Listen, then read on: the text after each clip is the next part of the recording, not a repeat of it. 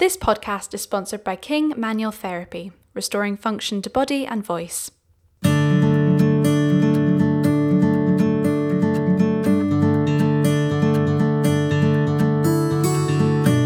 and welcome to Industry Minds, the podcast which discusses the importance of talking about mental health within the creative arts.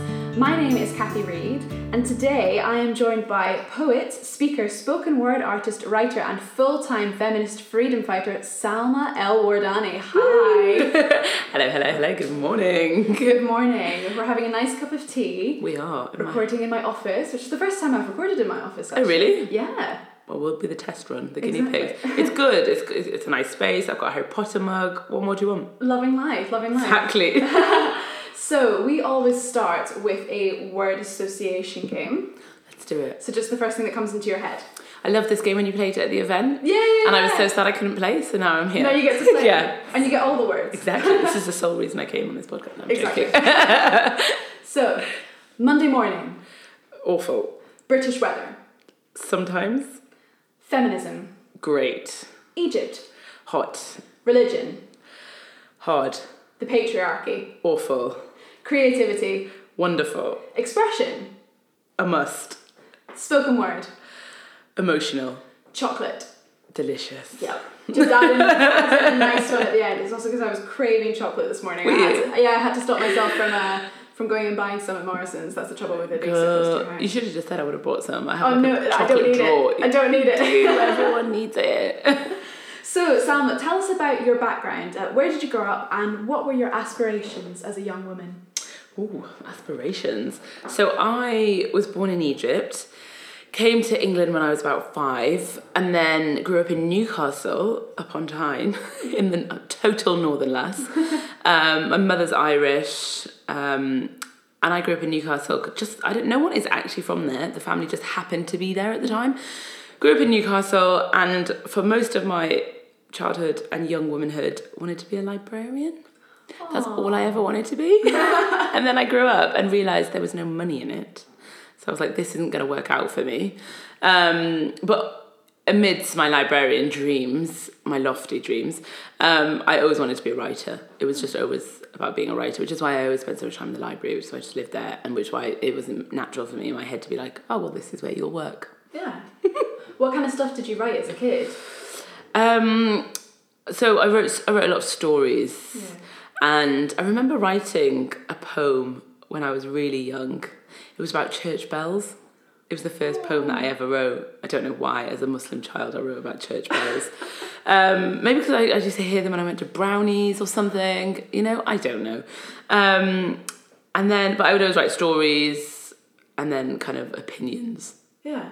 I used to write when I was really young. This is really cringe. I used to write like a fake six o'clock morning news.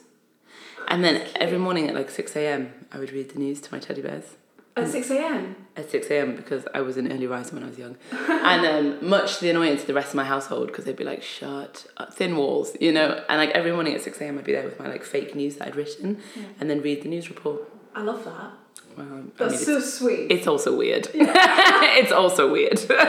Kids do that though, don't they? They love it. They love weird Literally, things. but I just we grew up with like Radio Four constantly on. Yeah. It was just the soundtrack of my childhood, so I just was used. That's what I heard. So I was like, oh, I will do the news. Amazing. so, um, can you chat to us about your experiences with mental health? So, I think, as you know, like growing up, mental health just was never talked about. It wasn't something anyone ever said, um, and it's only in the last few years that we've become prevalent and we've started to talk about it. And I was always that person. I'm incredibly stubborn, so I'm always that person. That if there's a problem, I'll just fix it. I'll just sort it out. And a few years ago, I started therapy, and it took me a really long time to get there because no one's talking about it. No one's saying therapy is a is a thing that you should do. Um, and also being a problem solver, I was like, I'll solve all of these problems by myself. It's completely fine. And also, I grew up with my mother.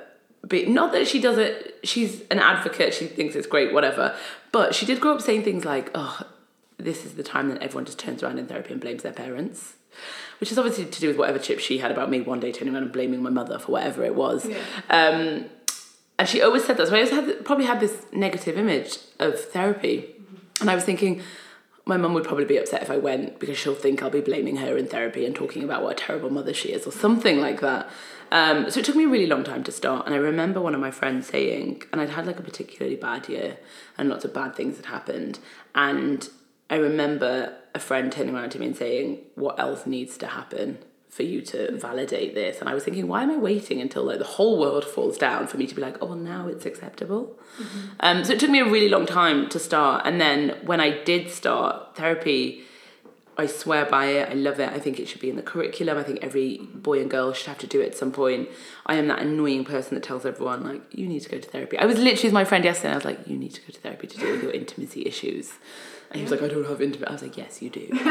um, and so I'm a huge advocate of it now, and I think therapy probably saved my life in, in many many different ways. Amazing. Yeah, mm. I mean, I agree. We we advocate. Obviously, we have our, our counselling service with Industry Minds. Yeah. Um, and both Scarlett and myself are in therapy slash have been in the in the past mm. year. So definitely an advocate for it. Um, so you are a poet. Yep. And you uh, said that you used to write stuff as a kid. Yeah. Um, where did where did you begin to have a love for it, or is it just because of the the want to be a writer that it kind of came into your life? Do you know what poetry was genuinely a complete accident? Really? Yeah, it was a complete accident. I never wanted to be a poet. I always wanted to be a writer. I never wanted to be a poet. It wasn't even a thing. It wasn't even on my periphery. That poem, the first poem that I wrote about church bells, was like the first and only poem I wrote as a kid. I mean, obviously it was terrible, but I wrote it way, way back, way, way back when I was really young, and then just never thought about poetry. I studied, I did my degree in literature and then my master's in literature. So obviously you, you're studying poetry as a literature student. You know, you do the canon, right? But even when I was wading through Wordsworth and Tennyson and Barrett Browning, none. I was like, cool, fine, great. But it didn't call to me the way novels did, the way literature did in other forms, and it never called to me. And when I started writing seriously and I started my blog, I was always doing long form articles, opinion pieces, um, never short form poetry. And this is such a cliche, but I just got my heart broken. And I've always written as a form of therapy to manage my emotions or to understand my emotions better. And it just it felt like my chest cracked open and then the poems just came out. Just totally accidentally that's how they came out. And I thought, oh, okay. That's amazing. Sure, let's just do it. That so I just did that. So then everyone always asked me that, like, when's your poetry collection coming out? I was like, oh, I don't, I don't think it is. Like, I never really had aspirations to be a poet. It's just this accidental thing that has happened. Um, but it's lovely again, and I do. I am a big fan of poetry now. But I think I probably got into it because I was writing and it came out that way. Mm. Um, and I think Instagram is a huge, huge part to play in the poetry renaissance that we're now seeing because poetry is having a renaissance and it's having a sure. second wind. And it's, you know, you've got huge poets like Rupi Kaur and R.M. Drake and Alison Malee and just poets that are playing with the poetry form and changing the form. The poetry that we're experiencing now that we all love, that we that we read on Instagram or whatever it may be, or in these books that you get that's not the poetry that we were taught in, in school or in education establishments. That's not the poetry that anyone in the academic circles will be like, that's great work. Mm. Do you know what I mean? It, there's a lot of academic snobbery around it. Yeah. Um, but it is being changed, and I think Instagram and social media is a huge part to play in that. And I love the change in poetry. I am here for that change. Amazing. Yeah. I mean, we'll definitely come on to talking about Instagram later. that that is a point that we will talk about social media. But um, just before we get on to that, um, many of our listeners will know you from your incredible spoken word uh, which we had the pleasure of hearing live at our International Women's Day panel event. what a night! yeah, it was great. Um, so, for those who don't know, can you explain what spoken word is and how it helps you to express your creativity? Yes. So, spoken word is essentially poetry that is written to be heard and not read. So it's performance poetry. So the way you write for the page is very different to the way you write for an audience that's going to hear your words, right? Um, and I've always loved spoken word. To be to be fair, when I was young, I remember watching YouTube videos of all these spoken word artists. So that it's different in the way it's received by the audience. And for me, I have so spoken word is quite theatrical. Yeah. It's dramatic. Do you know what I mean? Yeah, like, yeah. It's it's performance poetry. Like performance is in the word. Mm-hmm. I've got a lot of anger right? So I'm angry a lot of the time, generally at men. Mostly, I say generally, mostly at men, and all the things to do with the patriarchy that have ruined my life, do you know, and every other woman's life. And I am so angry at all of that. And so, spoken word gives me this incredible tool that allows me to be angry but also sad and emotional and poignant. And the way a spoken word poem can rise and fall and you go like you climax and you come down and you go through different uh, kind of emotional spheres. And that's what that lets me do. I don't i don't know if i get my anger out the same way when i write for the page like a poem for the page I don't know that anger comes across, but when I'm writing a spoken word, like most of my spoken word pieces have come out of pure rage. Like I've just been so annoyed and I've been like rah at my laptop, and then it's all just come out. Yeah. So it's a good, it's a good experience. Anger tool, anger management. I guess Call it that. How many pieces do you reckon you've written? Oh, uh, of spoken word pieces, I don't know, probably like twenty to thirty. Yeah. Do you have a favourite? Ooh, ooh, hard. Asking me to ask about my children. um, there's definitely favourites for sure. I did one about. Um, I wrote a spoken word piece in response to Hotline Bling by Drake, and I love that because I hate that song so much. Um, so I really love that piece. And then there's also some really tender, deeply emotional pieces that deal with very, very sad things that I um, weirdly really like. I don't know. I'm, draw- I'm drawn to the pain. I'm an artist, aren't I? Yeah. We love it, don't we? Yeah. I mean, spoken word is definitely something that I wasn't massively aware of until I actually became aware of you. Oh, really? Yeah, and I, and I- Interesting. I, love it. And um, Scarlett and myself, we did a, a, talk at the Brit School, Okay. and we asked them to do their own sp- spoken word pieces at the end. Amazing. And some of the stuff they came up with was amazing. Right? It's just, yeah, it's just such a great medium for expressing and saying what you want, but also like feeling, but also performing at the same time. Mm. Right, and it doesn't have so many rules as traditional poetry. Like it doesn't have to rhyme, or it doesn't have to be like this, or it is literally like pull up whatever is weighing on your chest Yeah. and throw it at the audience and just see what happens. And to be fair, spoken word has a bit of a bad rep. Yeah. It does. People think it's a bit cheesy, and people think it's coming around though. It is coming It around. is for sure, for sure. Mm. And so, just still on that topic, um, spoken word and writing is something that we encourage massively Mm. um, to help mental health. Would you agree that writing has this impact that it can help your mental health? Oh, 110%. I- It's therapy. Writing, spoken word especially, is therapy. Like if you look through all spoken word videos online or, or if you go to a spoken word night, the poems that you hear are heavy. They deal with difficult things. They deal with racism, they deal with oppression, they deal with rape, they deal with trauma. Like generally spoken word deals with very heavy things because it is such an incredible way of processing and dealing with those emotions. Um, and it's very much a way of getting it out into the world. But you also have the barrier of creativity and art. You also have the barrier of being able to say it's just something I'm writing. So there's been times where I've written poems and put them out there, and then friends have called me and been like, "Oh my god, are you okay?" Da, da, da. And I'm like, "Yeah, but it's there. I don't need to talk about it anymore, and I don't have to explain it or validate it or justify it to anyone because it's my art, and that gives you a protective sphere around it." Um, and it's incredible. There's been times where I think the poem sometimes chooses you and you don't choose the poem. And there was this this one poem that I never wanted to write. It was on a topic that I never wanted to talk about. I didn't want to be public about. But the poem just knocked on my chest for about a year and wouldn't leave me alone. And I, I felt this restlessness. I wasn't comfortable. I was like, oh, and I was like, fine, I'll, I'll just write it. And I sat down and in about 10 minutes it spilled out of me. This perfect, I didn't edit it. It just came out of me the way it was. And I was like, oh, well, it'll feel better now that I've, now that I've written it and I'll, I'll feel calmer and I didn't, and it was kind of the poem was then knocking on me to perform it, and that, and once I gave it to an audience, it just it calmed down. All those emotions in me calmed down that I was dealing with.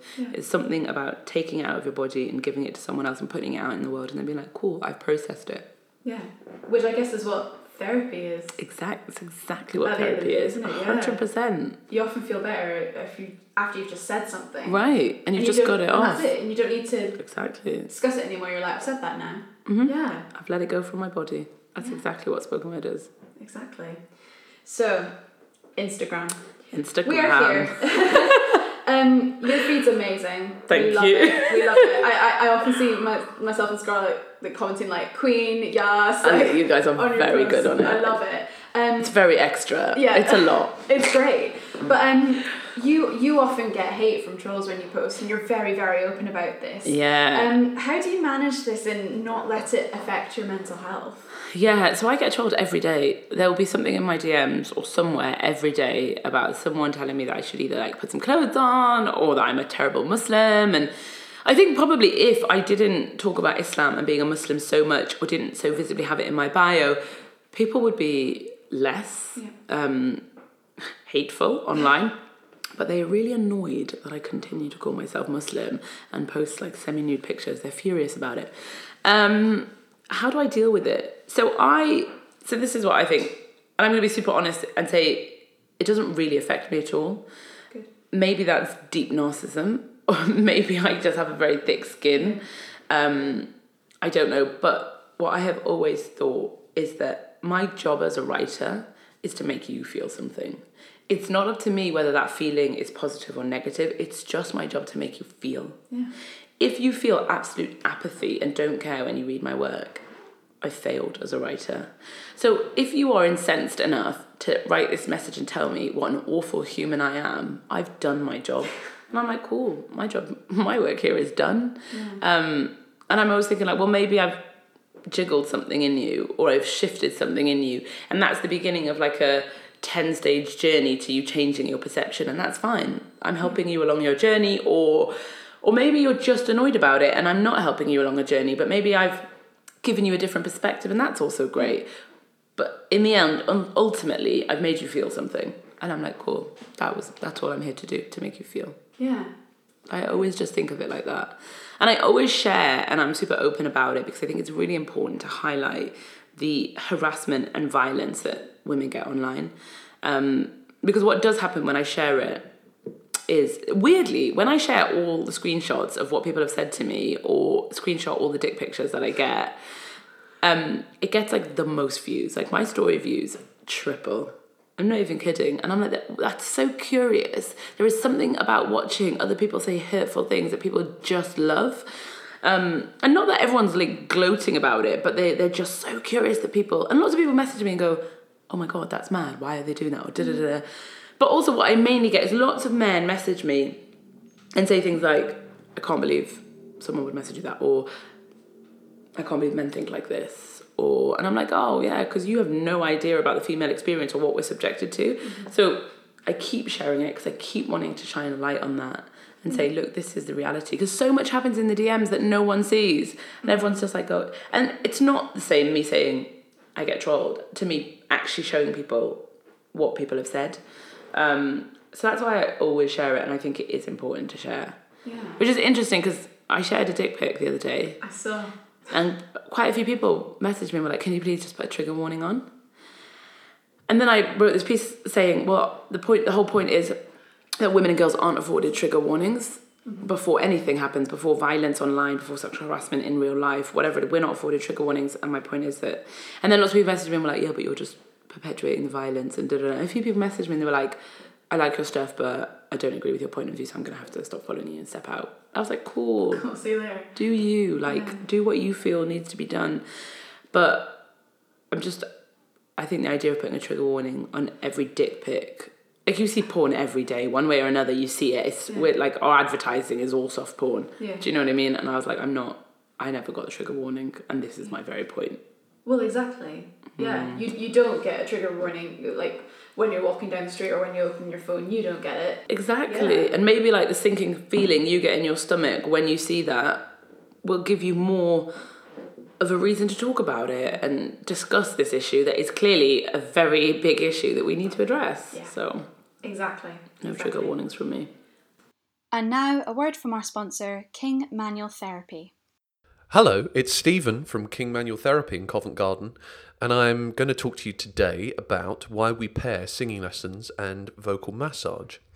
This is a unique service in London, and we pair singing lessons with vocal massage to keep the vocal athlete, the professional vocalist, in top condition. This means that you are going to get an audition through and know you can nail it. All the details for how to book in for your joint vocal massage and singing lesson are on my website, which is www.kingmanualtherapy.com. so you did mention this in your answer to the last question, and you are very open by the fact that you are a Muslim, but Yeah. you get trolled by Muslims for talking openly about sex Mm. um, and, and other things. Can you chat to us about why it's important that you are able to be yourself and still follow your religion? Yeah. So, and I think that this isn't just true of Islam. I think this is true of all conservative religions, um, because I get a lot of people messaging me um, who are Catholic, and they kind of go, "Oh my God, yes, that's exactly the same for Catholic families, or that's how I how I grew up." But conservative religions have a problem, I think personally, navigating modernity. So they find it difficult to think about well how is the faith now manifesting in the world that we live in today? And how does it work the way young people are today? Not the way we wish they were x amount of years ago um, but how they actually are today. So for me i've never i've always loved my faith. And i've always connected to my faith, found comfort in prayer when, you know, things weren't going well. And like any relationship, you go up and down with it. So there's times where you're like, oh, I don't want to talk to you or I'm, I'm sick of it, whatever. And there's times where, you know, your heart is blooming for it and, and you find such solace in your faith. And that's always been my relationship to it. So I've always never really understood why I should have to give it up if parts of me are exploring other parts of me. Do you know what I mean? Like if I'm exploring my sexual side or a sexual awakening or falling in love and having sex with someone, why, why does that mean that because I did that thing, because I chose to have sex with someone outside of the, the boundaries of marriage, should I just give it all up? Should I just be like, like when you think about it like that, it makes no sense. But that's the dichotomy we've worked in for so long, that like saint or sinner dichotomy. So you either do everything great and you're a really good person, you follow the faith, or you're a saint and you're a rebel and you just don't give a shit and you're on the outskirts. And I'm like, that can't be it. That I don't exist in any of those. Like, yes, there's still things that I still struggle with my faith and I still try to be better with my faith. But also I'm still a young woman who has passions and feelings and wants to wear short skirts and and has actually when I look back through it all hasn't found anything wrong in doing those things and I think me and God are great. Like we're cool with the fact that I went out in a miniskirt and then had sex with someone. Like we're totally fine. Um and I still came home and prayed and found great comfort in it.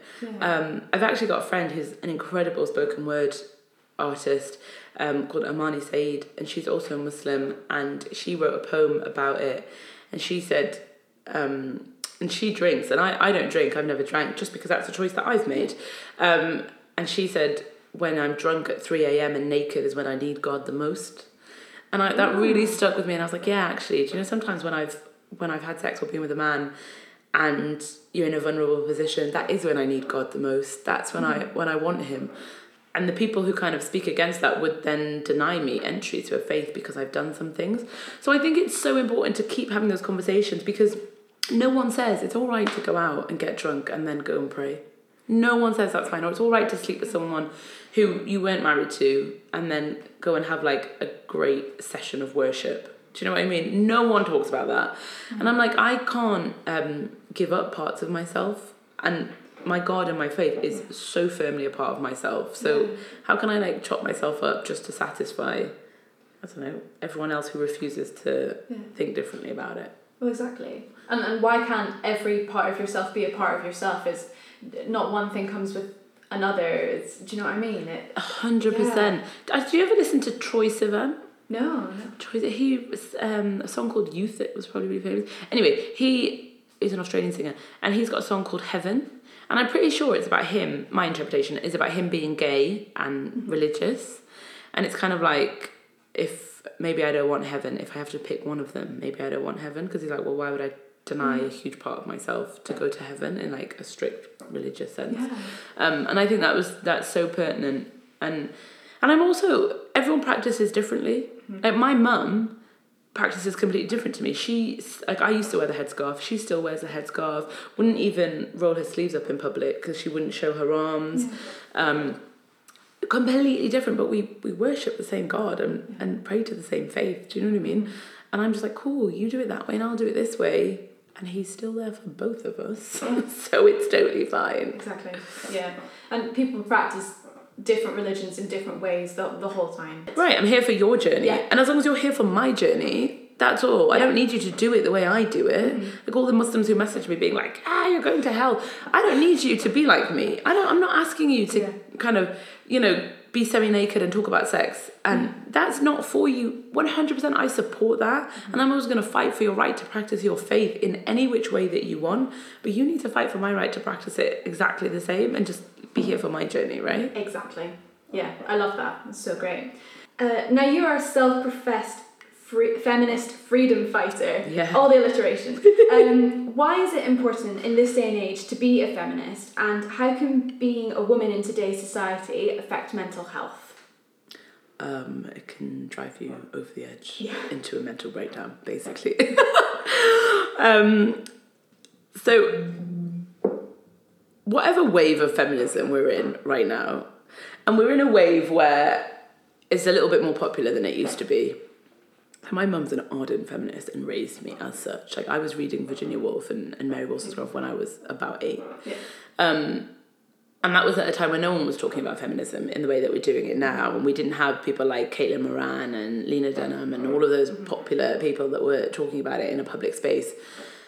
And there is an idea that, and I've had this conversation with some women and it breaks my heart. And they're like, cool, we've got it. We're, we're good. Like, we don't, we don't need to fight anymore. We've, you know, we've had stuff like Me Too and everyone's aware and we are great. Yeah. Like, I, I spoke to a friend a few months ago and she said the sentence, I don't think women are oppressed.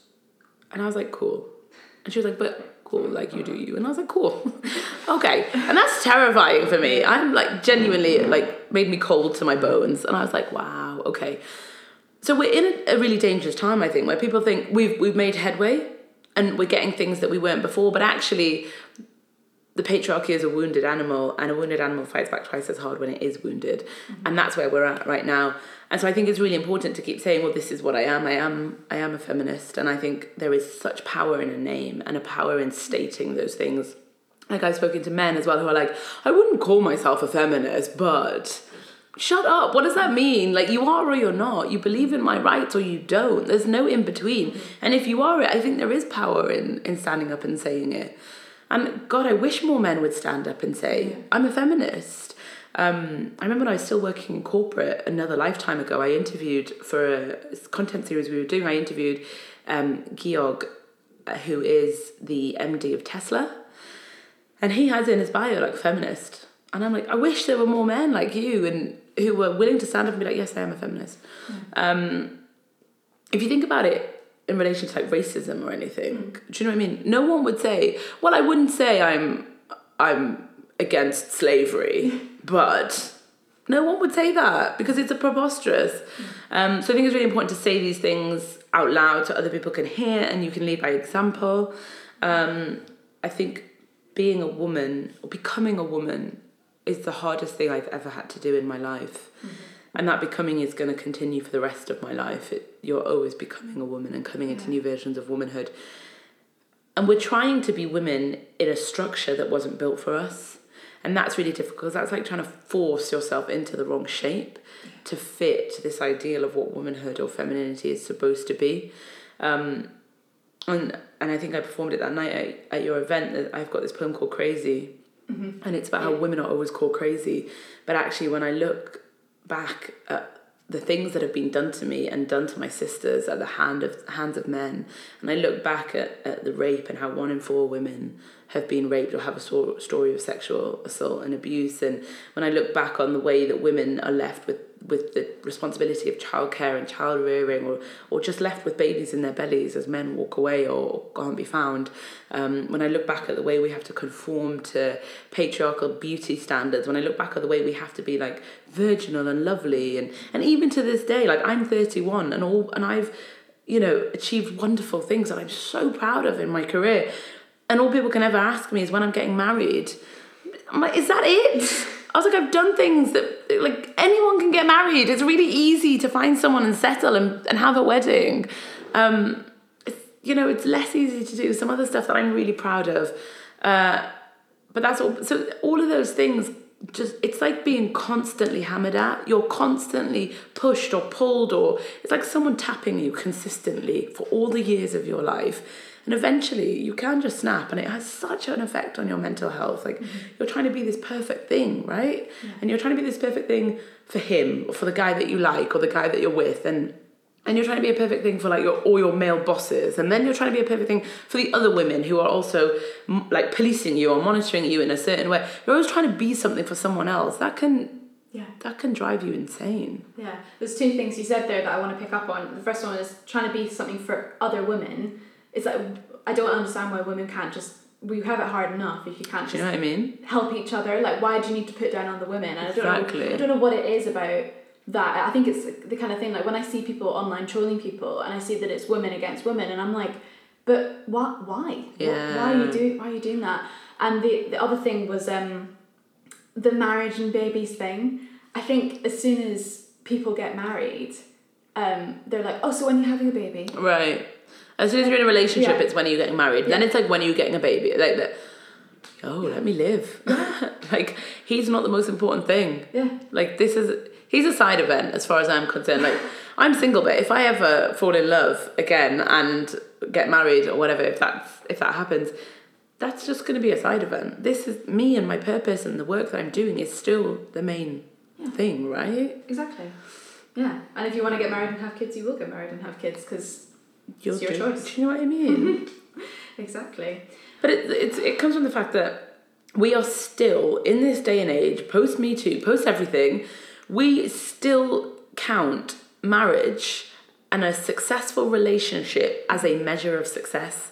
That is still the ultimate success, and that's what we're taught to go, men and women, that's what we're taught to aspire to and to get, and then you're successful. So, for all the great things that I've done, I'm still not deemed successful because I'm single, and therefore there must be something wrong with me, and I haven't. So, we have to like change. Yes, women are getting more platforms and we're having conversations we haven't had and things like me too are happening which is great but we're not changing our inherent structures to celebrate women like look at jennifer aniston all anyone could ever talk about was that she didn't have kids Yeah, oh my god really they're still going on about it, and she's still going on she about it. fifty or something? She just Something turned like fifty. that. Yeah, I mean, she looks unbelievable. incredible, incredible. If I look like that at thirty-five, I'll be like, lord let us all hope yeah, she's amazing.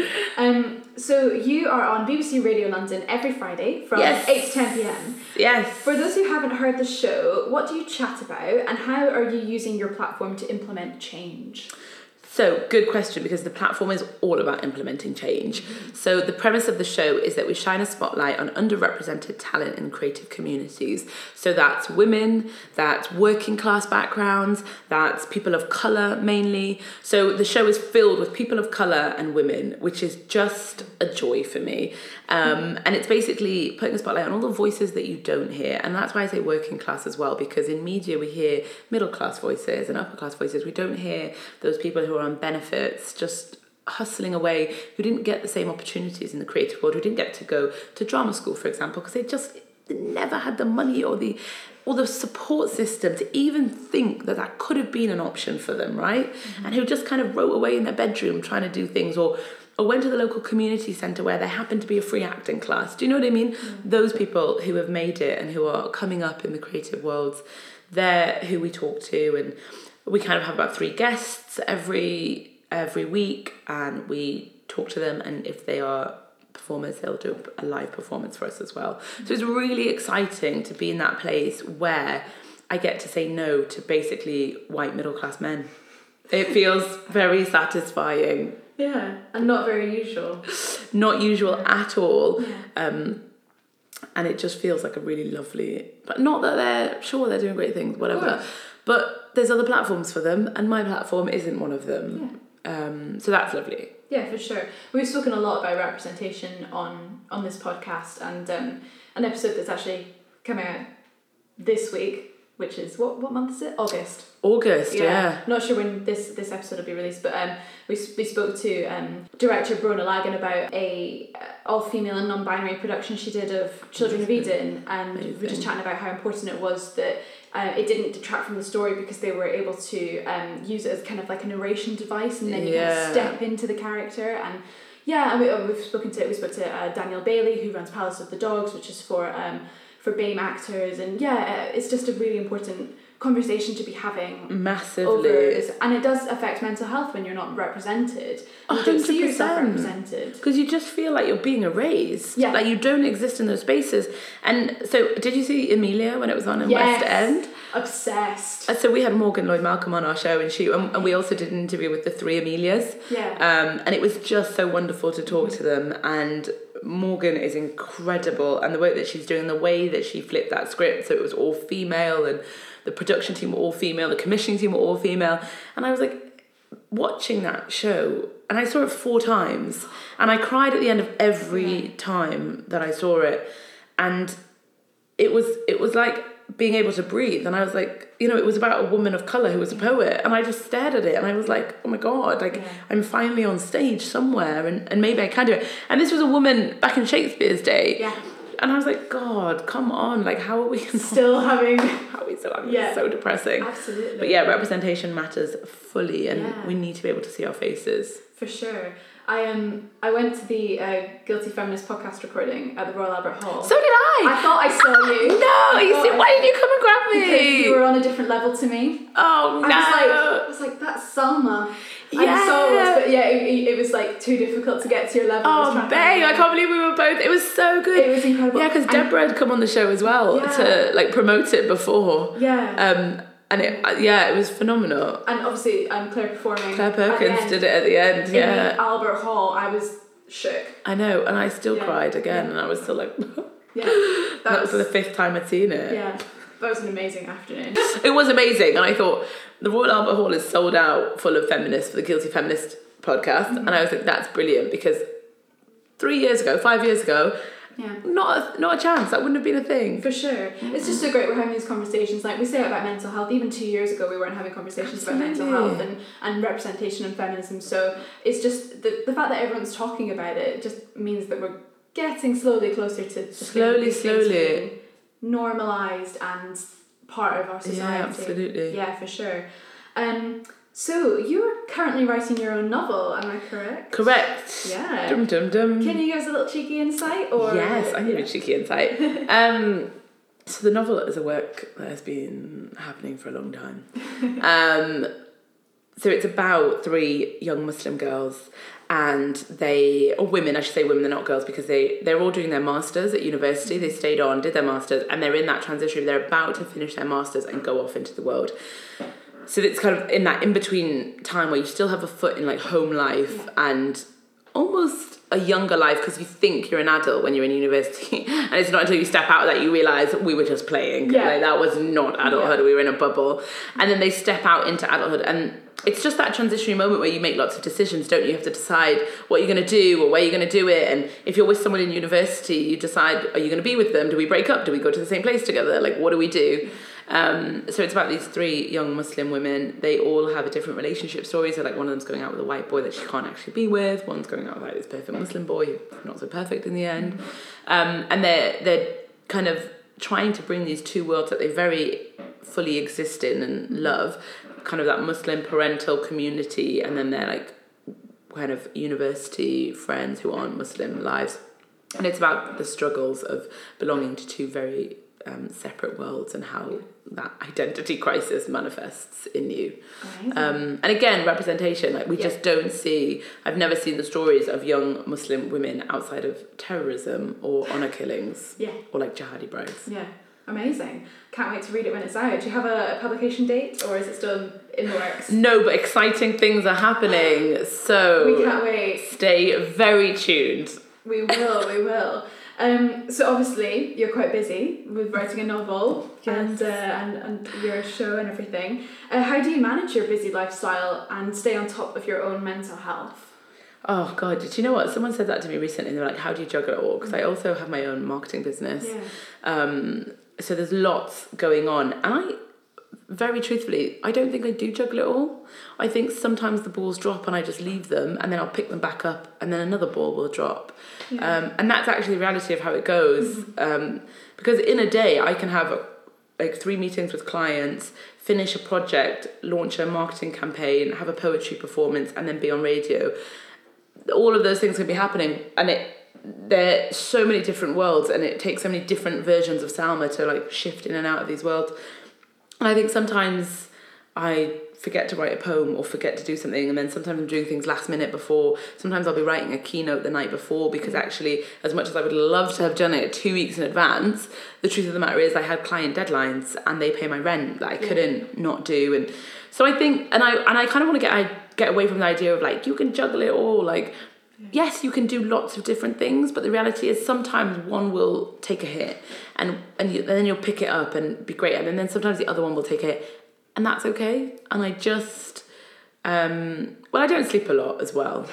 And lots of things happen last minute Yeah. because i just didn't have the time because i was doing 40 other things. And i'm like and i've just given up the idea of being like everything's going to be done prepped in advance. It's not. It's probably going to happen the day before when the actual de- which is why I always say to people like if you need me to do something or if you want me to submit an article or you need or that's what I say to my editors as well just give me a deadline and it will happen in the deadline but it'll probably but I Yeah. need the deadline if you're like just give it to me when you're ready it's, You'll never it's never gonna Yeah. happen Uh-huh. And I think, I think adulting is a realization that none of us are perfect ever. Yeah. And like, even you think your parents are perfect, and then you become an adult, and you're like, oh, they were just bluffing. the whole thing They were of winging pretending. it Yeah. absolutely and they were just late to things Yeah. and they missed deadlines and they were like sorry this got late because of xyz Yeah. And I'm like okay well I'm, I'm fine with that Yeah. actually exactly. I'm embracing it yeah. And, it's I remember someone telling me, they were like, deadline's a movable thing. Yeah. and I was like, Yeah. true. Very Exactly, true. exactly. I think it's probably worse now in the digital age because we can be a little bit more maybe flippant about things, or, or not not flippant. That's probably the wrong word. Um, we can be a little bit more relaxed about things because there's so many things coming from a different side, and you're like, well, we'll, we'll get it sorted. We'll get it sorted. You can Mm. Get in contact with people. You can be like, I will, I will do it. It's happening, Yeah, rather than someone phoning you or, Yeah. or writing you a letter like exactly. thirty years ago. So, So I'm just put a deadline on it and Yeah. it'll be fine. Exactly, exactly. Um, so, final question, Yes. Sam. I could literally talk to you all day. Um. Could you walk into a room today and say, I'm having a bad mental health day? So, uh, mm, good question. I I want to say yes, but what happens is I do it in retrospect. So, the person that I am, when I'm having bad mental health bouts, I get very insular, go into myself, and um, then ignore everyone for about however long it takes. And then I'll come out and be like, oh, yeah, I was having a really bad time. So, about a few weeks ago, I I just come out of a really bad place, and for about a month and a half, I was in a really bad headspace, and I and I did get better. I, I did say to friends, I'm just having a bit of a rubbish time, but there was also loads of friends that I didn't Yeah. tell, um, and then I I've told them over the last few weeks, and they were like, why didn't you say something? Why didn't you tell me it was so bad? Um, and and that's something that I do need to get better on, and I am trying to get better at saying I'm having a bad time. Yeah.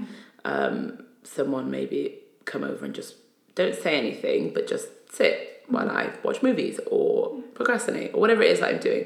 Um, so I'm very very good at talking about it afterwards Yeah. without shame, without inhibition. When I'm going through it, I'm not because the way that I process it is I, I have a great withdrawal and I don't want to talk to anyone. And all, there's almost the words are in my mouth, but they're not formed. So I don't know even know how. If my friend was saying, "Well, what's wrong?" Like I, I wouldn't know how to get it out because I'm still feeling it. Um, so I'm very good at talking about it afterwards, but I probably do need to get better at talking about it Yeah. during. Yeah. Fair enough. Sam, thank you so much for joining me. Thanks for having It's me. been an absolute pleasure. We've got another game. Yes, let's go. Yes. This is called Finish the Sentence. Oh, okay. I love this game. This is my favourite one. Um, if I was Prime Minister for the day, I would. Demolish the Conservative Party. The first thing I did when I woke up this morning was. Snooze and go back to sleep. Mm-hmm, me too. Mental health to me is. Being able to write things out of your body. I couldn't live without. Cup of tea Yeah. and cake. Tea and cake. Very British, love it. I know. Um, a book I'd recommend to everyone is. A Little Life. It was incredible. It was nominated for the Man Booker Prize a few years ago. It was the most beautiful thing I've ever read in years. It crawled into my soul and stayed there. That is the quickest response we've ever had to that question. Who, who's it by? Um, Hanaya Yagashorty. I can't pronounce her name properly. Cool. But uh, find it and tweet it out, or I'll send you a picture of it. It's Yeah. called A Little Life. And I sobbed my way through the last 100 pages. Not just like a stray tear down the cheek, like heaving, ugly cried. Amazing. Phenomenal. Gonna read it. Uh, my current favourite Netflix watch is. Probably Jane the Virgin, but I've just finished it and it's just finished. And I don't watch TV, that's like the only thing I've watched. But Jane the Virgin was amazing Yeah. and I loved it. Great. Uh, everyone should be more. truthful, I think, um, with themselves mostly and having honest conversations uh, and being vocal. Everyone should be more vocal, that's what I think. Lovely. I am creative because. I have so many emotions and because I'm Egyptian and we're naturally dramatic. It's a genetic thing. We're just, it's in our genes. Oh, amazing. uh, and I'm just going to add a final one just because I'm always interested in people's response. Pineapple on a pizza is. Whatever. Yeah. I, I don't eat pork and it's normally a ham and pineapple thing, isn't True. it? So I don't really have it on pizzas because Yeah. I wasn't having Because why would you have pineapple? Right, Yeah. And they only seem to put it on with the pig. Yeah. But I get the sweet and sour thing. It's not my favourite thing to do, but. Yeah. I get it. Yeah. Some people are really like, oh, I love it. Some people are like, yeah, yeah. it's like a yeah. Marmite thing, isn't It it? is. Very much so. I like a bit of Marmite. Yeah. there you Cheese go. on a bagel. So thank you so much. Thank you for joining having me. Absolute pleasure. Thank you so much for listening to Industry Minds, and we hope you enjoyed this week's episodes. Don't forget to subscribe to be the first to listen to our new episodes, which are out every Thursday. If you are interested in our counselling service, please email maryindustryminds at gmail.com or just get in touch with us. For news on future guests and events, oi oi, please check out our Instagram and Twitter accounts over at Industry Minds UK. Thank you so much for listening, and we'll be back with you soon. Have a great week. Bye.